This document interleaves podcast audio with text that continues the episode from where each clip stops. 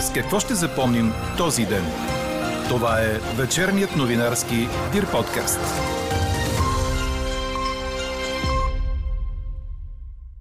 С това, че в първите дни на пролетта осъмнахме с населени места без ток и затворени пътища.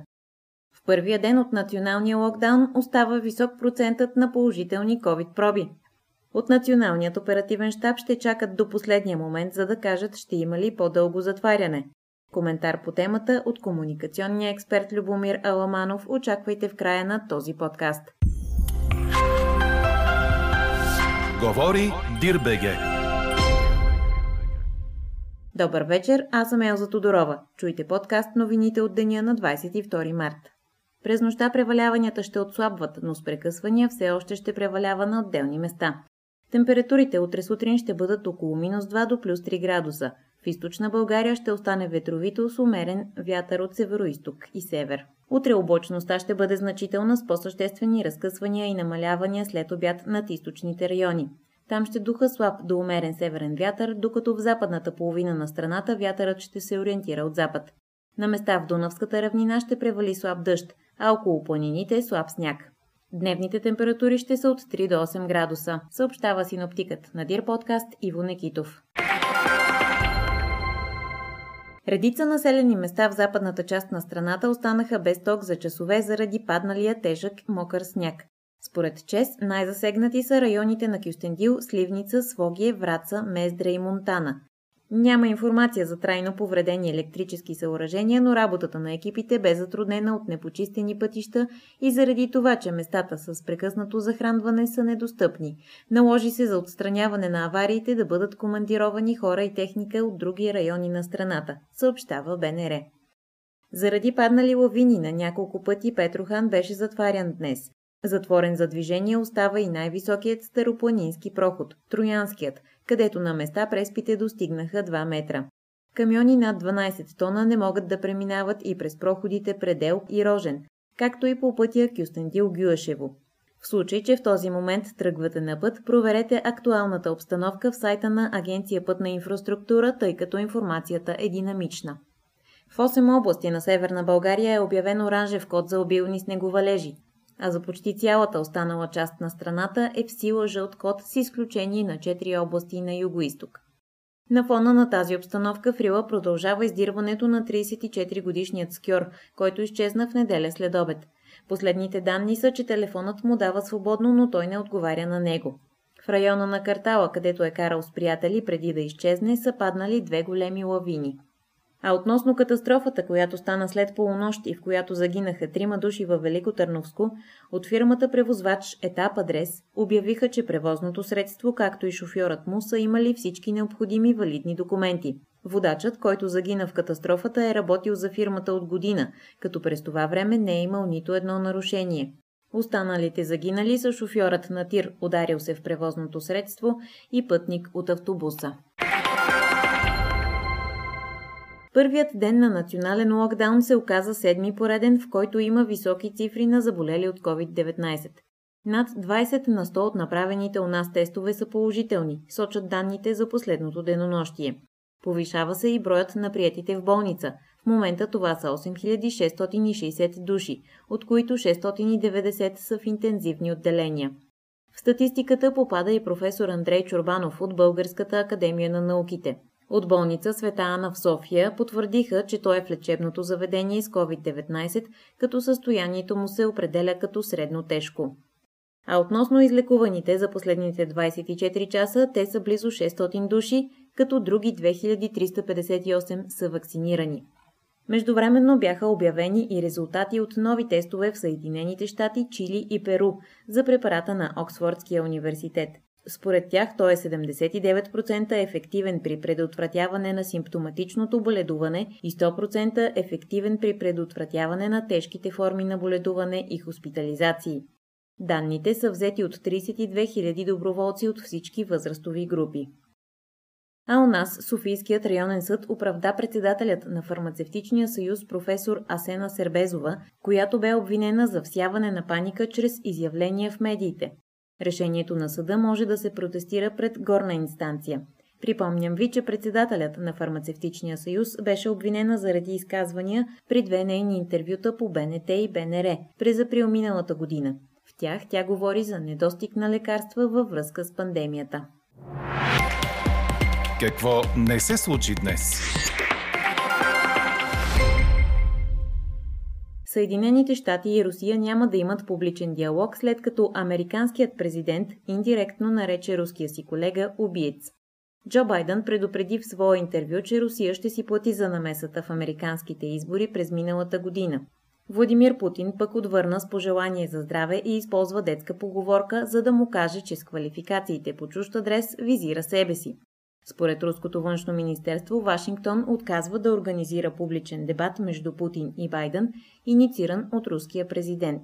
А по-рано Путин осъди и позицията на Европейския съюз към Русия. Направи го в телефонен разговор с председателя на Европейския съвет Шарл Мишел, който се случва дни преди срещата на високо равнище на 27-те страни членки. Според руския президент, състоянието на връзките между Москва и Брюксел е незадоволително поради неконструктивна и понякога конфронтационна позиция на европейските партньори. Министерството на външните работи у нас обяви двама руски дипломати за персона нон грата и им даде 72 часа да напуснат страната. Това става след като ведомството е получило писмо от прокуратурата, в което се съобщава, че двамата дипломати са осъществявали на територията на страната дейност, несъвместима с Виенската конвенция за дипломатическите отношения. А по-рано петимата обвинени за шпионаж в полза на Русия бяха оставени за постоянно в ареста. Последното заседание на Военно-окръжния съд в София е приключило едва тази сутрин след 5 часа, като мерките се гледаха при закрити врата. Съдебните определения могат да бъдат обжалвани. Междувременно генералният секретар на НАТО Йенс Столтенберг коментира в отговор на въпрос по време на пресконференция, че следи българското разследване срещу предполагаемата руска шпионска мрежа и определи България като надежден съюзник. Развой и по темата с иззетите при акция в София преди дни отпечатани банкноти. Те са били фалшиви, а не реквизит, както се смяташе по-рано. Това е установила експертиза на Българската народна банка, поискана от прокуратурата. Акцията беше проведена във Висшето транспортно училище Тодор Каблешков. Ето какви подробности по случая дадоха от Софийската градска прокуратура. Серийните номера на изследваните банкноти са отпечатани с а, принтер, като те са в следната поредица. Две букви, седем цифри, една буква. За разлика от истинските, които са в поредица две букви, 8 цифри, една буква. Не флуоресцират при осветяване с ОВ лампа и са отпечатани с офсетов печат. БНБ изрично е посочила в своята експертиза, че изетите парични знаци не представляват реквизитни пари, както и че не отговарят на реда и процедурата за отпечатване на реквизитни пари.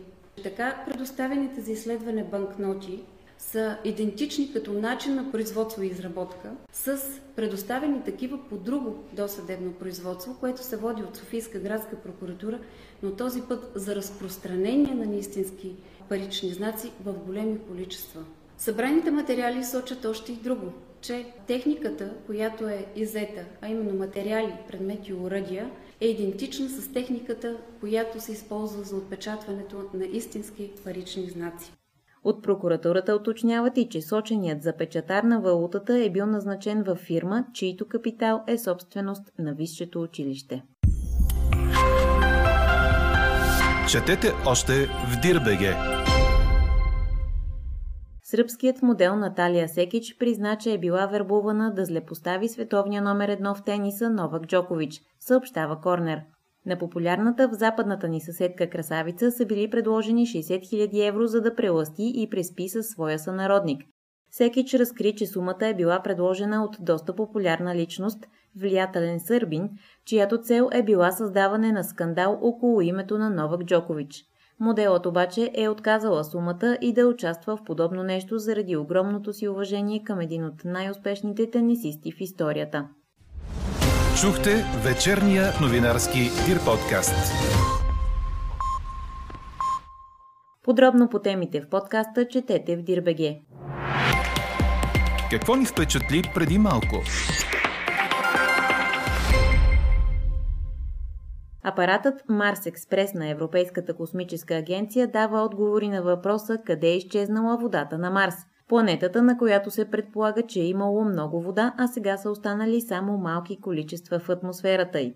Изчезването на водата от червената планета и преминаването й в космоса е било ускорено от прашни бури и разстоянието на планетата до Слънцето, като не е изключено част от водата да е запазена под повърхността на планетата, съобщават от Европейската космическа агенция. Две нови изследвания навеждат учените на тази мисъл, като заключенията си те дължат на наблюденията на Марс Експрес. Каква я мислехме, каква стана? Допускате ли, че локдаунът може да бъде удължен? Превес от 76% в днешната ни анкета има отговорът да. От Националния оперативен штаб не знаят добре какво ще се случи и какво трябва да направят, а всички техни действия показват, че ще чакат до последния момент, за да обявят какво следва. Коментарът е на комуникационния експерт Любомир Аламанов по повод посланията от страна на здравните власти, че 10 дни напълно затваряне може да не са достатъчни за справяне с влушената COVID обстановка. Пред Дирбеге Аламанов посочи комуникационната грешка на управляващите в подготовката на хората за третия локдаун. Противоречивите послания в рамките на няколко дни. Първоначално, че няма нужда от затваряне и всичко е под контрол, а след това, че ситуацията се осложнява. Хвърлянето от една крайност в друга обърква хората, обясни още Любомира Ламанов. Чуйте какво друго каза той, с него разговаря Елена Бейкова. Целенасочено ли е това говорене от страна на оперативния щаб без категорична заявка, че мерките може да бъдат удължени, но може и да не бъдат удължени? Честно казано, не знам, не съм много сигурен. Според мен те не знаят много добре какво ще се случи какво трябва да, да направят. Очевидно са леко притеснени. Всички послания, които чуваме е, че болестта настъпва, броя заразени и починали а, нарастват. Тенденцията е доста ясна и очевидна. Според мен се притесняват да го кажат веднага, защото идват избори и много се притесняват от политическите импликации, които могат да, да настъпят и да не ги обвинат, че, че го правят заради самите избори. Затова може би ще стават някакво поле за маневри, ако да кажем с една седмица броят на болните спадне силно, да не продължат мерките, но и да подготвят до някъде хората, че ако не се стоят вкъщи и ако не, не се пазят и ако броят на заразени продължават да расте, че ще наложат още повече и по-строги мерки. Според вас ще се чака ли до последния момент, за да бъде обявено това решение и как ще бъде представено то на хората? Всички досегашни действия на щаба показват, че те общото чакат до последния момент. Даже както един от щаба вече не помня кой беше казал, надяват се на някакво оптимистично развитие, но от време на време са неприятно изненадани. Така че според мен ще изчакат до последния момент. А как ще го направят? В типичен стил, може би. Просто ще, ще кажете ми то, ние много не искаме, но се налага и го, и го правиме. А имаше ли комуникационна грешка в подготовката за този трети локдаун, начина по който хората бяха подготвени, че трябва да бъде затворена цялата страна? Според мен имаше грешка, защото се получаваха много, много противоречиви послания. Само ден преди да се каже, че ще бъде наложен локдауна, самият кмет на София, госпожа Фандъкова, беше казала, че няма никакъв смисъл, че няма нужда и че няма да се затваря нищо. Преди две седмици или 10 дена или 20 дена по-рано пък посланието беше, всичко е прекрасно и се прави много добре. И защото противоречието и непрекъснато хвърляне от една крайност в друга крайност обърква хората много по-добре беше да се каже още януари или февруари месец хора, ако има а, някакъв брой заболели или някакъв брой починали или въобще някакъв параметр, който да се следи, тогава ще разпътни затваряне, така че правете си сметката. И по този начин всички бизнеси ще могат да направят някакъв план. В момента хората просто се лашкат от, от една крайна в друга крайност и никой не знае какво да направи. Трябва да има прогнозируемост. А, в комуникацията има една дисциплина, така нареченото управление на очакванията. Хората стават по-тревожни от това, че имат усещане за хаотични действия. Така приключва днешната ни анкета. Новата тема очаквайте утре сутрин точно в 8. Приятна вечер! Слушайте още, гледайте повече и четете всичко в Дирбеге.